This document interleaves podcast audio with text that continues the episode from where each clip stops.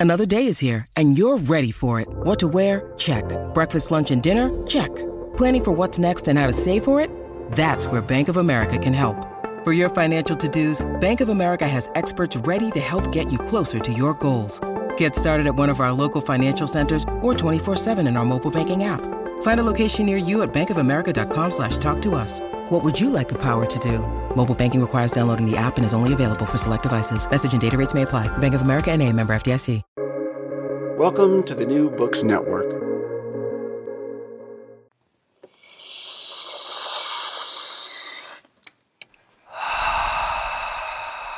Hi. Theory.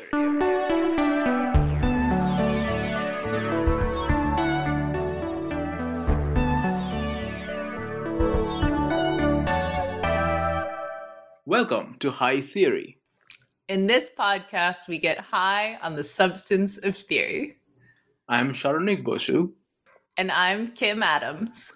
We are two tired academics trying to save critique from itself. We have arrived. Where have we arrived? We have arrived at our 100th episode. I was really hoping that for our 100th episode, I could be high, but. Well, it's hard to believe, but it's true. This is our 100th episode, and we are so thankful for our partner, the New Books Network, for our amazing collaborators, Julia Erin Martins and Nathan Kim, who helped us so much over the summer. And we are thankful for our brilliant listeners, of whom there are more every week. Please keep listening to the High Theory podcast. And if you like our work, please consider writing us a review on any platform of your choice. Thank you so much for being our friends.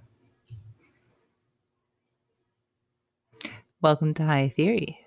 Today I'm speaking with Saronik Bosu about public humanities. Saronik, can you introduce yourself to our listeners?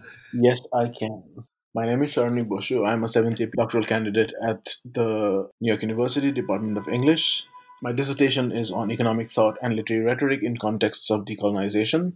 I affiliate to, let's say, postcolonial studies and global Anglophone studies writ large there but the other part of my academic work is very much public humanities. Cool. So that means that you are the right person to answer the question What the heck is the public humanities? It's the next frontier. Okay. no, that sounds triumphalist, which is not a note that I want to strike. I want to strike a jubilant note if possible, but not a triumphalist one. Okay. But it's true that there has been like a slew of publications on public humanities in the last two years, which is very recent. Why is that the case? It's possible that it's due to the academic experience of the pandemic. For me personally, that's definitely been the case.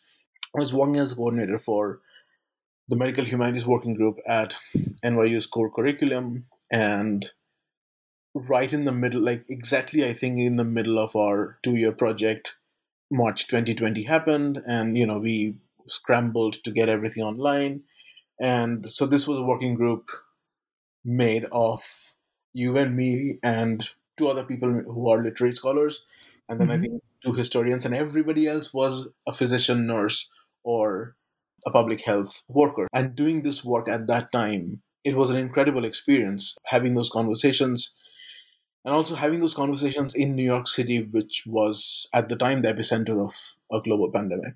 There was this kind of precipitation of hyper significances on the work that we were doing at the time. And the sense that I got from the conversations, the sense that we got from, we were working towards building a curriculum, the sense that we got from students was that not only was this humanistic understanding of the experience of the pandemic something subsidiary, but it was quite necessary because otherwise you go home and stare at the wall and uh, become depressed. Okay, let me rephrase that because I don't think you know this is not a cure for depression. Why not? But I do think that a humanistic framework for understanding this experience was necessary. So, going back to your question, mm-hmm. I've been doing public facing work for a while, mm-hmm. but I think that was a a watershed moment for me. Okay, so the public humanities is something that became more urgent during the novel coronavirus pandemic of 2019. But what is it? No, I didn't say it became more urgent. Okay. No, I meant that I think that experience had something to do with the slew of publications. Okay. So it became something that the Academy Realizing, yes, it became a topic of greater importance in academic Yeah. discourse. I think so, yes. But what is it? Right. What is it? Okay. So when you ask me what it is, and you know, by typical fashion, I have misdirected you. Hmm I mean, I'm thinking of like one particular publication, I think, which does a good job explaining, which is a special issue of Daedalus from this summer, this year. hmm Judith Butler has an essay in it where it talks about how the main reason why the humanities are underfunded is because, you know, it has the power to challenge the hegemony of neoliberalism, its market metrics, and financial rationality. That's a quote. Okay. And then how do you counter this? Again, like when I say how do you counter this, it comes with the same usual caveats of living within capitalisms, right? So, you know, it's it's not possible for us to live outside the system because it's so far-reaching. But one of the ways of resistance is you make the public a stakeholder in humanities work. You define that public as much as is possible according to, let's say, anti neoliberal logics. Okay. Again, it's very important to say that that as much as is possible because it's not always possible. Okay. So tell me what that anti neoliberal public looks like. Who are they? The public in public humanities, I have this kind of inkling that for many it's either intimidating or it's anodyne. So um, if it's intimidating, it's that oh my god, we you know my committee is reading my work and now everybody in the world has read my work. Uh, in the world is my dissertation in the world is going to, uh, the world is reviewer too, so to speak. yeah. That's harmful. hmm But also making it anodyne and saying that, oh, all work is public, that's also harmful, I think. Yeah. You know? So I think a good way to think about this is thinking of the public as contingent, as dependent upon your work, and every work has a different public, right? Um, and um, so, and the public, I mean, of course, like simply put, the public is your audience, and the public is the community whom you're speaking to through your project. So these are not customers or clients. hmm So you make knowledge open source and free. So it means that you take out that particular relationship. You refuse to think of your students as your customers, hmm which is something that the neoliberal university pushes. You build these things into your curricula, into your mentorship styles. And I would like to kind of highlight the work of my friend, our friend, Hannah Alpert Abrams, who recently published this workbook called Finding Your Purpose. Wait, so I think we're getting into our second question. So, how do I use the public humanities? So, how do we use public humanities? We use it to reallocate funding to public programming. hmm This is like a chicken and egg thing because this, these also constitute public humanities itself. So, we use it to create public facing curricula that bring students in contact with public institutions. So, right now, the fellowship that I am on, it sends graduate students to institutions like the Brooklyn Academy of Music or the Smithsonian or the MLA. You know, they get work experience that is not directly related to their dissertation, which is such a refreshing thing sometimes. So, we can use it to change doctoral education as well as undergraduate education? You use it to change doctoral education, and you know, I completely agree with you. I do think that they should begin at undergraduate level. We also can use it to, you know, kind of rethink the way we think of internships in the first place. Yeah, I think there's something interesting there that points back to that thing that you were saying about the public not being customers or clients. It seems like the public humanities is something that reorients the relationship between the academy and the economy.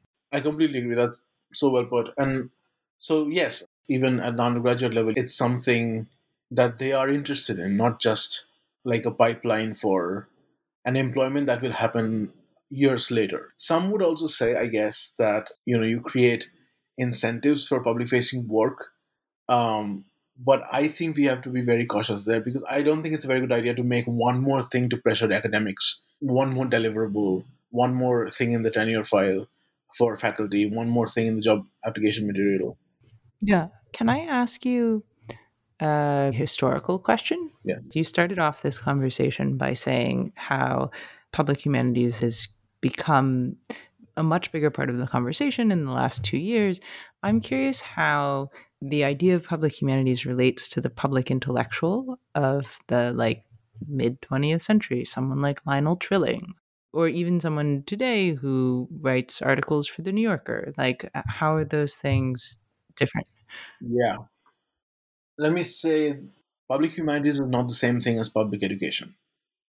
I think public humanities projects they're not about educating the public, they're about collaborating with the public. That's a great answer. A huge portion of the deal of the New Yorker is to make its own public. Mm-hmm. When it originated, very overtly talked about, you know, we are going to educate this public into existence for us. Obviously, it doesn't mandate anything, but at the same time, I think there is a condescension there somewhere. And I think that kind of condescension, that kind of hierarchical understanding of the relationship between the university and the public is corrosive. So I don't think that's what public humanities should be about. I like the way you put it very succinctly that public humanities is about collaborating with the public, not about educating the public. Right. You know this, but I'm not lying when I say that I'm a huge believer in collaborative work. I would collaborate on my dissertation if possible. uh, but I think there is no space for ragged individualism in academia. Mm-hmm. That's the way that we get stars, and this is just harmful. I've enjoyed collaborative work so much more than when I've worked by myself. Every time I talk to my colleagues, I have so many more ideas than when I sit in a room and try to write. That's a minute thing, but you magnify that, and I think you get something like public humanities. Totally. So, on that note, let me ask you our final question. Are you ready? Sure. I'm on tenterhooks. What will it be? How will public humanities save the world? I don't know. See, I'm not going to say that I it won't because I honestly don't know. And I also don't know if it'll save the humanities or if it needs saving anyway. But that is what people expect of it, right? That is what people expect of it, but I'm unsure of the salvific language, let's say. Mm. Public humanities will make humanities work possible in a hostile world, even by adding resources